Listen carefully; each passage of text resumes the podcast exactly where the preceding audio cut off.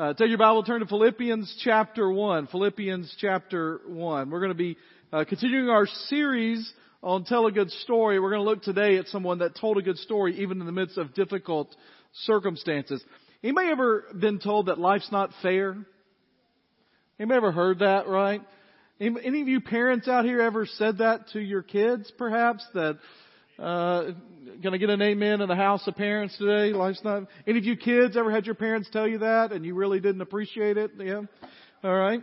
A poet once complained that life's not fair. He said a banker can write a bad poem and nobody says anything about it.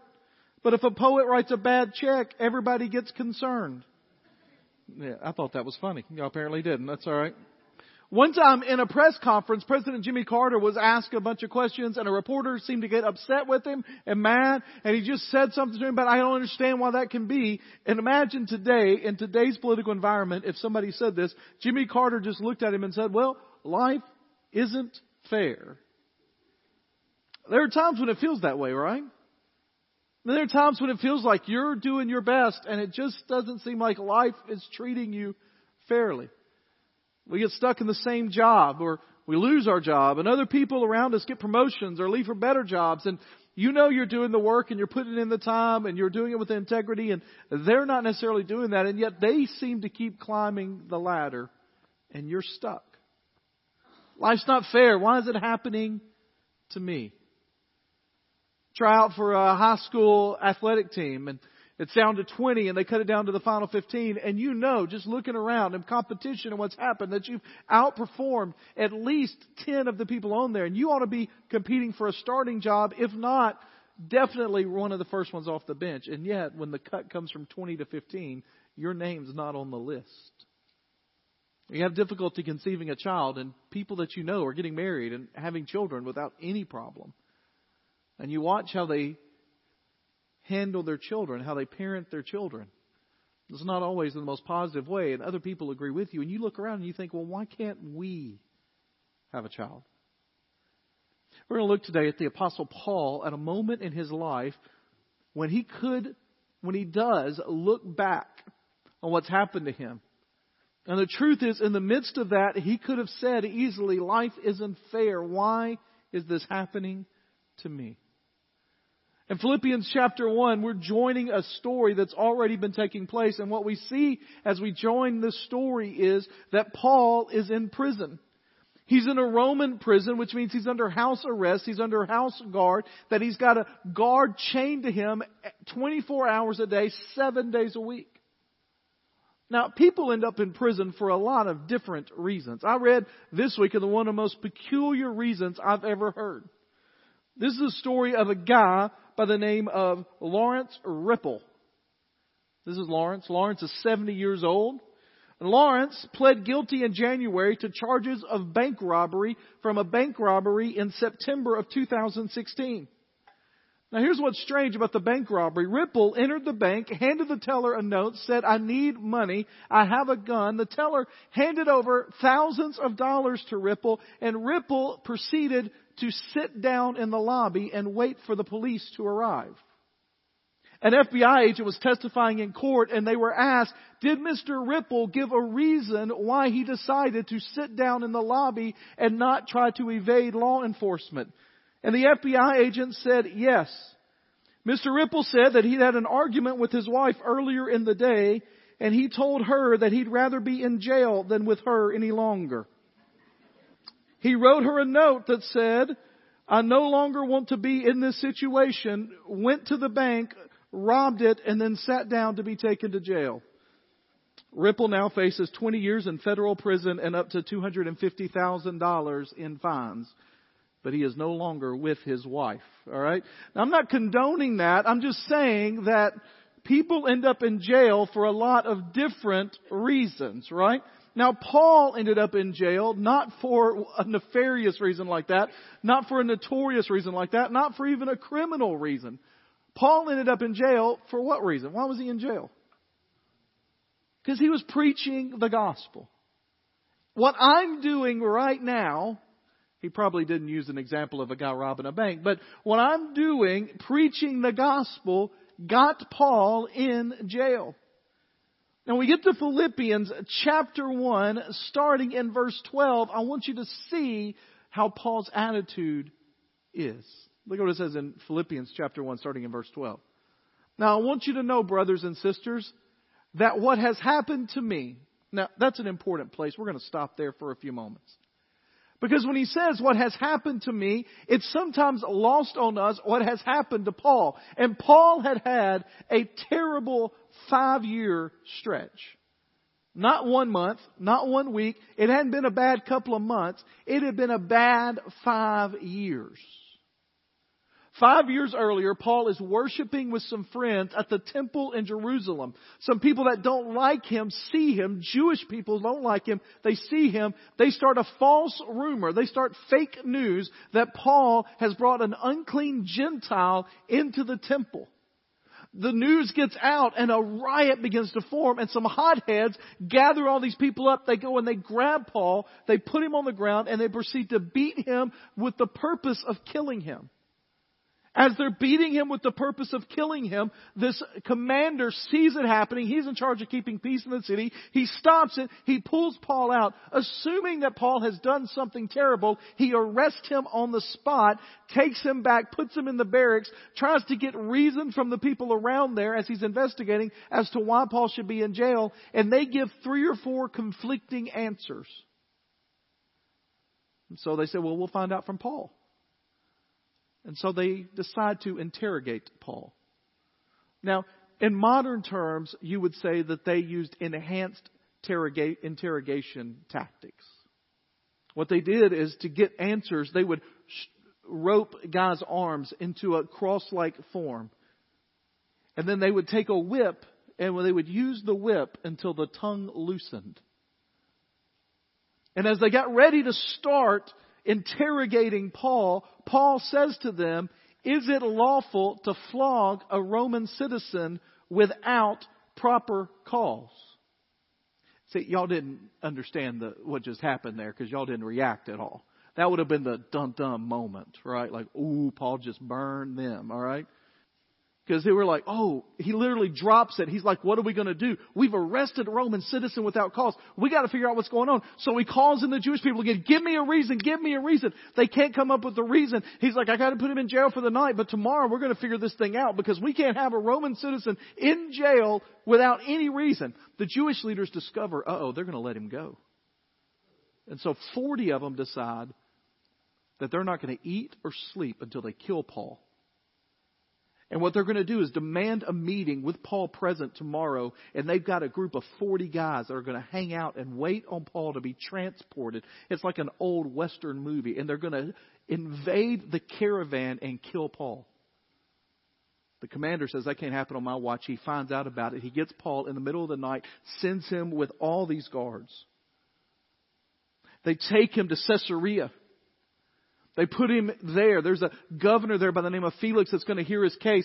The people down in Jerusalem hear that he's in Caesarea, and so they make their way up there. They start to make their case again, and Felix goes, I don't even know what you're talking about. I can't arrest him for that. But suddenly he realizes that this Paul guy is more than just a normal guy. He's got lots of really influential friends that have become Christians and that they're fighting for him from the outside. And so Felix thinks, you know what, if I hold on to him a little longer, you know what might happen? I might get paid to let him go. And so Paul is under arrest in a barracks without any charge for two years. It'd been easy for Paul to go, you know, life's not fair. Why in the world am I here? Well, after two years, Felix is relieved of his duties, and another guy comes in, and the other guy comes in and goes, What's this guy Paul doing in prison? Let's find out what's going on with him. Let's either let him go or arrest him for real. We'll do what we're going to do. And so he says to Paul, Hey, Paul, here's what I want to do. Because I get conflicting reports. I want to take you down to Jerusalem. We're going to get in Jerusalem. We're going to have a trial. I'm going to get witnesses. We're going to find out. We're going to get to the bottom what happens. And Paul says, I'm not going to Jerusalem. Because Paul knows if he gets to Jerusalem, he'll never leave. And Paul, as a Roman citizen, had one other alternative. And he said, I appeal to Caesar. Which meant as a Roman citizen, he could go directly and be have an audience with Caesar. And as soon as he says that, the thing they have to do is get him to Rome. So after a few months, they put him on a ship. They send him off to Rome. Everything's going to be great. The problem is the ship runs into a hurricane.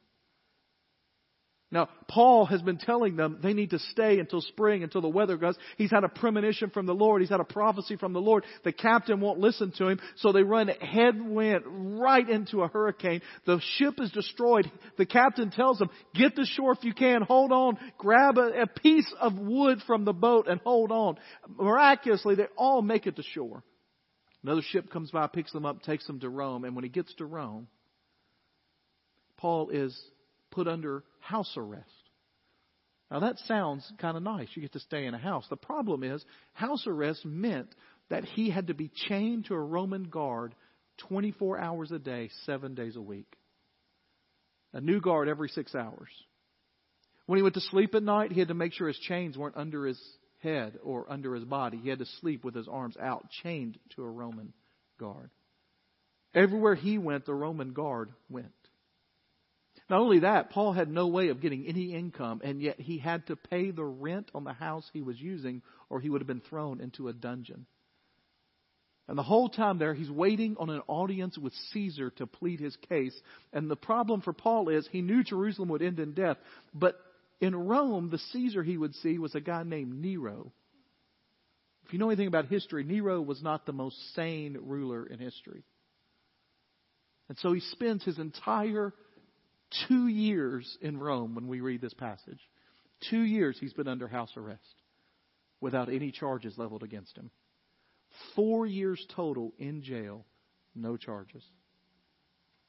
And he says, What has happened to me? That's a lot, right? That's five years of a lot of stuff what has happened to me, all of that, the imprisonment, the beating, the false accusations, the tearing down of a reputation, the being held hostage in a prison cell without any charges, all that has happened to me has actually advanced the gospel. So it has become known throughout the whole imperial guard and to everyone else that my imprisonment is because I am in Christ Jesus. Moreover, verse 14 says, Most of the brothers have gained confidence in the Lord from my imprisonment and dare even more to speak the word fiercely. To be sure, some preach Christ out of envy and rivalry, but others out of good will. These preach out of love, knowing that I am appointed for the defense of the gospel. The others proclaim Christ out of selfish ambition, not sincerely thinking that they will cause me trouble in my imprisonment. What does it matter? Only that in every way, whether from false motives or true, Christ is proclaimed, and in this I rejoice. Yes, and I will continue to rejoice because I know this will lead to my salvation through your prayers and help from the Spirit of Christ Jesus. My eager expectation and hope is that I should not be ashamed about anything, but that now, as always, with all courage, Christ will be highly honored in my body, whether by life or by death. Now think about this. All that has happened to Paul, and yet in the middle of a prison cell chained to a Roman guard, he rejoices. There's not a better passage in Scripture in the New Testament, I think, than this one to show us what it looks like to have joy and confidence and hope in the midst of difficulty. It's one of the most relevant New Testament passages that we have about having joy in the midst of difficulty. And it gives us a few things for us to understand about how to do that. First of all, we see that in the midst of his suffering, in the midst of his difficulty, in the midst of his trials, in the midst of all of that's going on, Paul stays focused on Jesus. That the gospel is the focus of his life and ministry. That the gospel is the center of who he is and what he does and what his life is about. He says, am I in prison? Yes. Am I chained to a guard? Yes. Is it a possibility that the moment I see Caesar that I will die? Yes.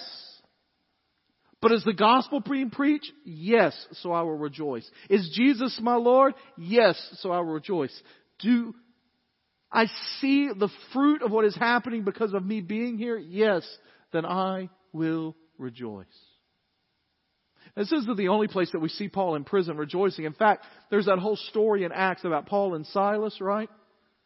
Paul and Silas are in prison. What do they do? What do they, y'all know, what do they do? They sing, right? They sing praises to the Lord. They worship. They can't help but sing. One of my two girls loves to sing. She sings all the time. any reason. No reason. She just loves to sing. I love to hear her sing. I love when she's singing. I love to hear that. I love to hear the fact that she's into that. A lot of times we're in the song and a worship song will come on or Christian and she'll sing it with all her mind. It's just awesome for me. Her brothers are not as enthused about her constant singing. Okay? They're just not. Now, some of you had siblings. You understand that. Her brothers are not as enthused about her constant singing. And sometimes we'll let her know that they would prefer that at this moment, if she could please not sing for a few moments. That's not how they say it necessarily, but that's what they mean from their heart, right?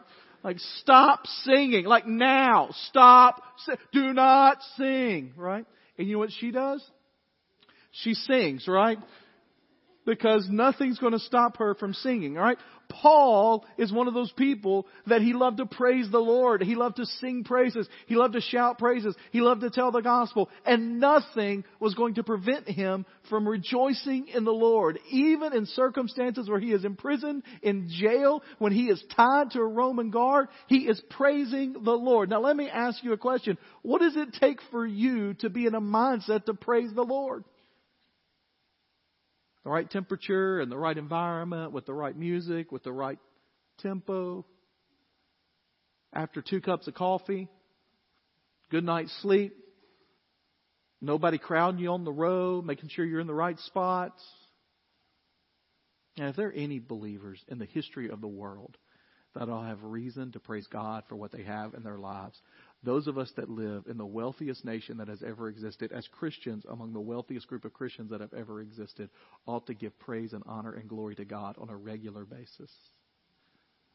And yet, many times we walk into this place on Sunday morning or we live our lives throughout the week, and praise is not what is on our mind. Even in this place, we're only thinking of what's coming next. Anne Marie mentioned that in the first service. She asked, How many of you are excited to be here and ready to worship this morning? And we literally got one woo and one hand raised and about 150 stares. And I don't want to be too hard on the first service because my guess is if we really took an inventory of your heart and my heart today, there are a lot of Sundays we walk into this place, and if that question were answered honestly, we wouldn't be ready. Paul, chained to a Roman guard, says, I rejoice he was dealing with critics. He was dealing with people who were envious of him. He was dealing with Rome itself. He had the Philippians in his mind. His wanted them to understand what was going on, and he kept his eyes fixed on Jesus. He didn't get overly concerned about what other people were saying or what other people had. Did he get consumed with trying to measure himself against someone else? In fact, there were some people that were mad at Paul for appealing to Caesar because it meant that he had to go to Rome and he wasn't out telling the gospel where if he would have just faced his accusers, stood firm in what God had given him to do, that he would have been able to be out on the mission field. And they were mad at Paul for giving up his witness. And Paul is saying, I'm not worried about what they're saying. What I'm telling you is the gospel is being preached, people are being reached, things are happening, and I am rejoicing in the Lord no matter what my circumstances circumstances are. He stayed focused on Jesus. He fixed his eyes on the mission. And particularly two areas were happening that he is so excited about. First of all, God's mission was being accomplished. Paul starts with a broad statement about how God was at work. When Paul says what has happened, he could have been referring to all that we talked about, or he could have been referring just to a small section of it, but whatever it is, the impending trial or what happened five years ago, Paul is saying clearly whatever has happened has advanced the gospel. It hasn't stopped it. God's not been thwarted in his mission. There's lots of great things happening. In fact, this is what I love. So they thought, the Jewish people, the Romans thought, we'll send Paul to Rome. That's what he wants to do. We'll put him under house arrest. That'll stop him from telling people about Jesus. And then they chained him to a Roman guard for six hours. Let me ask you a question. What do you think that Roman guard heard about for six hours? Right? The weather? You think they were talking about the weather? You think they were talking about what was uh, good down at the local diner? What were they talking about for six hours? What was Paul talking about? The gospel. Now, just think, I don't know how shifts worked back then. I don't know that they worked a five day work week or whatever, but just imagine for a minute, you got a six hour shift, five days. That meant for 30 hours you're hearing about the gospel from Paul. They thought they were going to keep him quiet. They just gave him a new guy to share the gospel with every six hours. And here's the thing. He says this in the midst of that. The people that he was talking to were some of the most elite soldiers in the Roman army. Because those were the people that kept watch over those that were going to Caesar. And some of the most influential people in the world. Rome was the center of the world at that moment. Some of the most influential people in the world are sitting next to Paul for six hours at a time hearing the gospel of Jesus Christ. Paul didn't allow his circumstances to get him to the point where he did the woe is me, it's my party, I'll cry if I want to moment. He talked constantly about Jesus. Instead of living freely in places like Spain or walking around doing the gospel, talking about planting churches, he was in the most powerful city in the world on a regular basis sharing the gospel of Jesus Christ. And the gospel was advancing. God wins. And the truth is, we never know how God might use your suffering and mine for the glory of His name. Uh, one of the people that I've been reading a lot as I've been looking through Philippians, and one of the people that um, has written commentaries that I admire about this book in particular is a guy named Peter O'Brien. Now, my guess is many of you in this room may not have heard of Peter O'Brien, but Peter O'Brien was a guy that grew up in a non Christian home. They had a neighbor who was a strong believer who went through a terminal illness. And the way she lived through that terminal illness so impressed Peter O'Brien's mom that his mom began to follow her and ask her questions and ask what kept her going. And in the midst of that, Peter's mom became a believer. Because Peter's mom became a believer, Peter became a believer. But not just a guy that heard about it and said, okay, I'll think about it. He launched himself into that. He went to school, he went to seminary, he got a PhD. He moved to India, and in India, he was in a place where he, he told thousands about the gospel of Jesus Christ, saw hundreds converted to Christianity. He then moved to Australia, and in Australia, he has been writing books for pastors and commentaries for scholars for many years. And my guess is if you would have said to that older lady in that small town who nobody knows the name of, if you would have said to her, hey, because of your suffering, God's going to use that to lead thousands of people to faith in India. And there are going to be sermons preached every Sunday that have been impacted because of your illness by this man that's going to write the commentaries. My guess is she would have said, Absolutely, I'll sign up for that. But the thing is, she didn't know that was going to be the result when she walked through the suffering. God is sovereign. He's advancing His gospel. And we should look at every circumstance in our life as an opportunity to share the gospel with others. We have a team in Los Angeles, California right now. We have um, a couple people that are just returning, like getting back right now um, from Brazil. We have another group of people going to Brazil this week. I leave this afternoon. I'm meeting up with a team in Los Angeles, and for the next several days, we are going to be sharing the gospel with kids, with adults. And it's easy for us to think about opportunities to share the gospel. When we think about Los Angeles, or we think about mission trips, or we think about things that we set up. Listen, it's easy when you know that your purpose and your goal is to put a shoe on a child's foot, and while you're putting a shoe on the child's foot, explain the bracelet on his wrist to his mom and dad that are sitting in the room what the gospel is.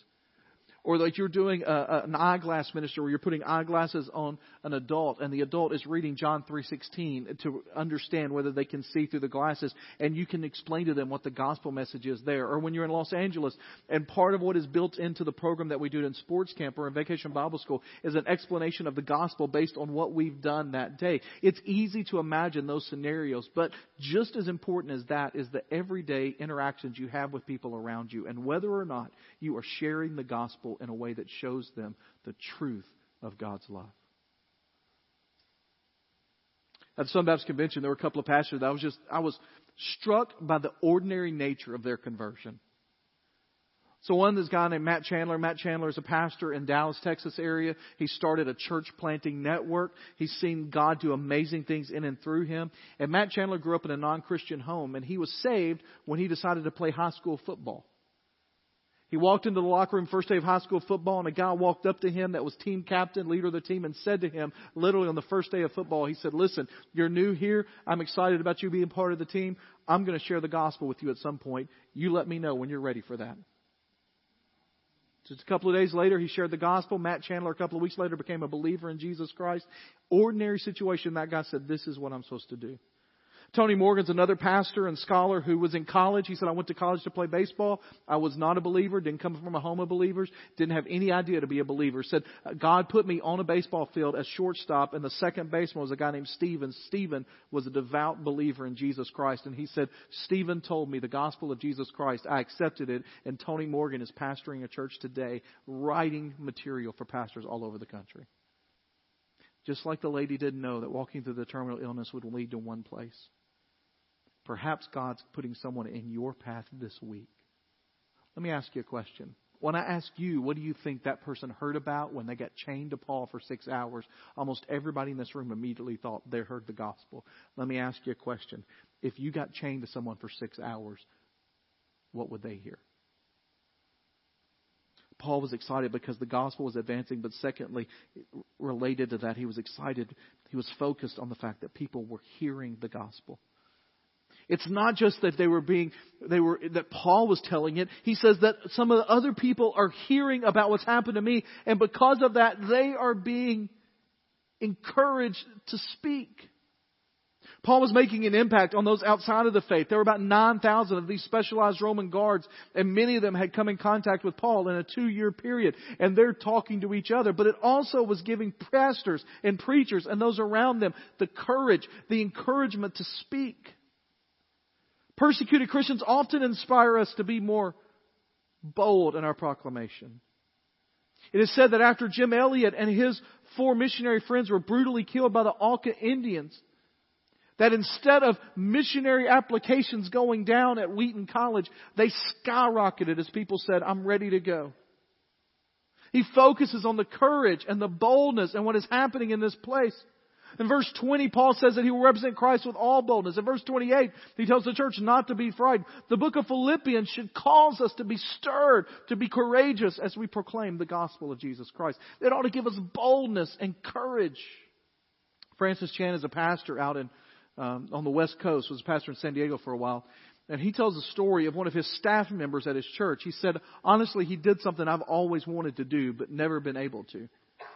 So he tells the story this staff member one day was driving along in California and he was behind this guy um, who he could see um, had to get because of somebody coming out had to veer over there was a guy on a bicycle riding next to the guy that had to veer over. And as he had to veer over, he gently kind of nudged the guy and the guy lost his balance and almost fell, but he kind of regained his balance and stopped. The guy was shaken because he'd had to pull over and kind of graze this guy. And so he stopped. The bicyclist got off of his bike and went over and started pounding on the hood of this other car.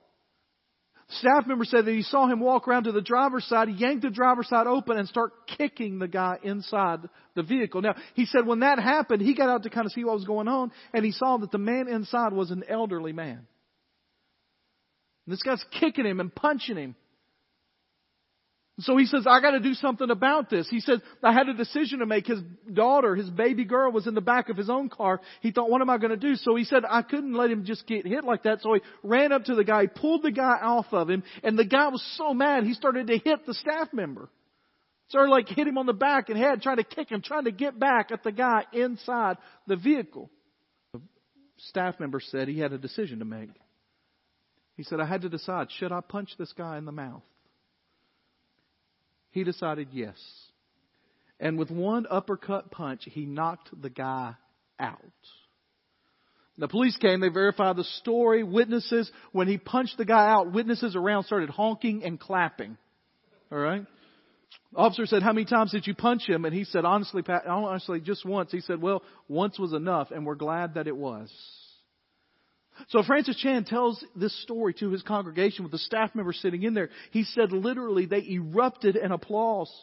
He said, now it wasn't just over the one big punch that they were excited, although that was a part of it. It says that he asked, they were excited because he had stood up for this elderly man, that he had come to the rescue of someone that was in need. And he said, how many of you, Francis Chan asked his church, how many of you would have gotten out of the car, tried to stop this assault, even if the guy was bigger than you? And he said he looked around and most of the people were nodding in affirmation. Must have been a Baptist church. Nobody raised their hand. They said, most of them said we would get out and do something about it. We couldn't let that happen. We would attack him. We would go after him. We would protect him. And then Francis Chan asked this question How many of you would go and speak the gospel to him if the same man was sitting alone in a restaurant and you knew that he wasn't a believer? He said, Why do we find it so easy to be courageous in physical matters and are so cowardly when it comes to spiritual?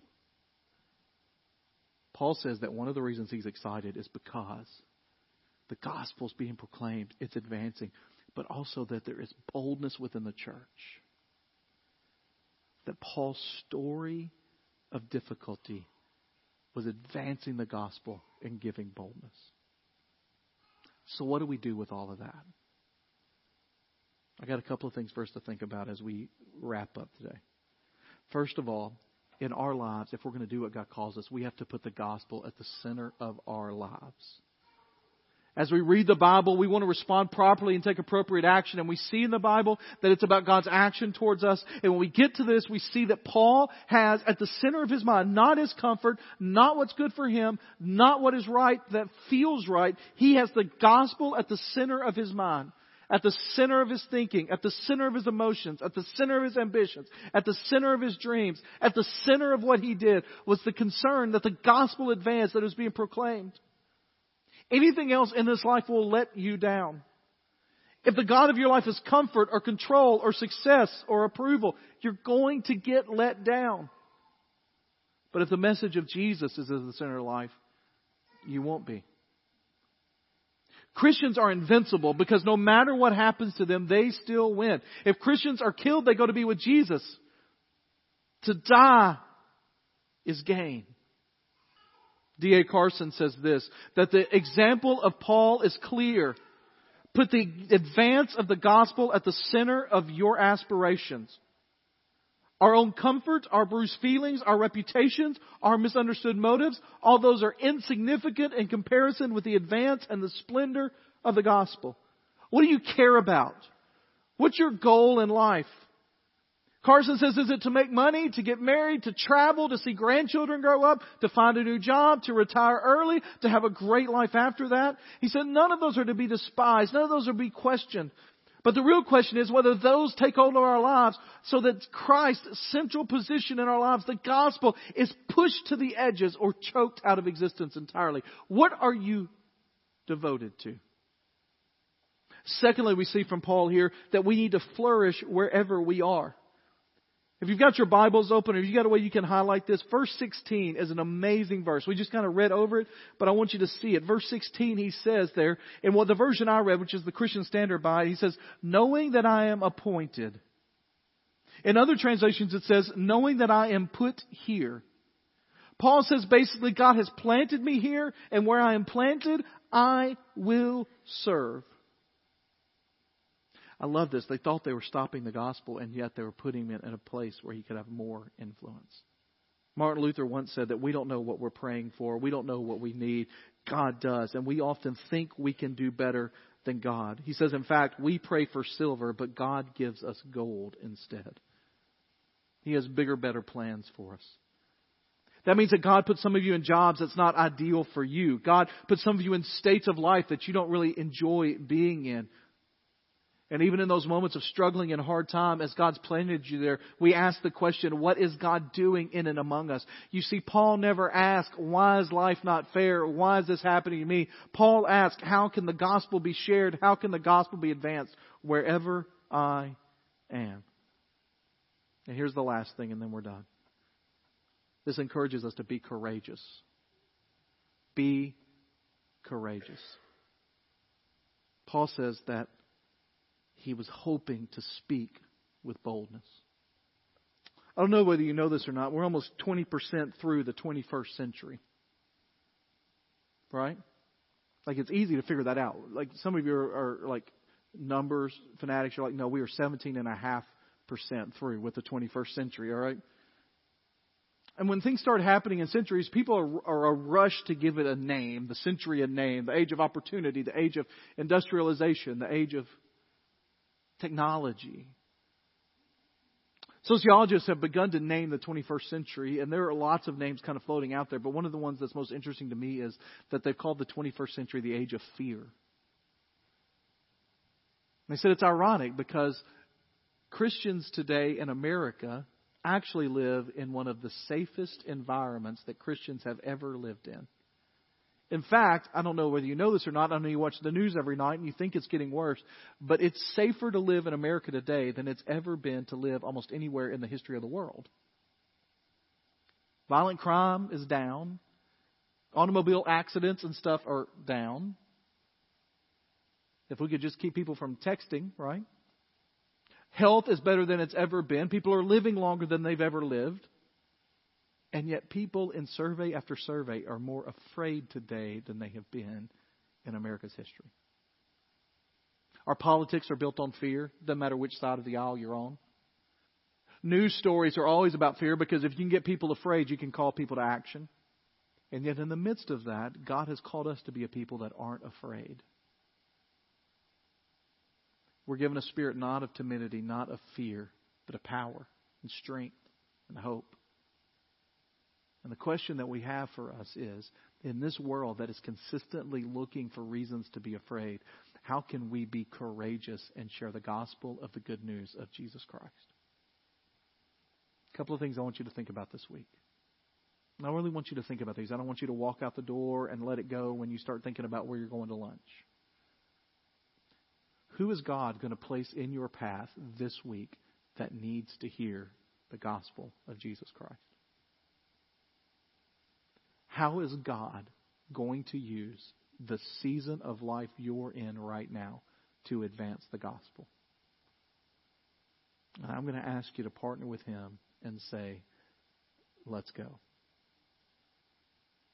Let's pray together.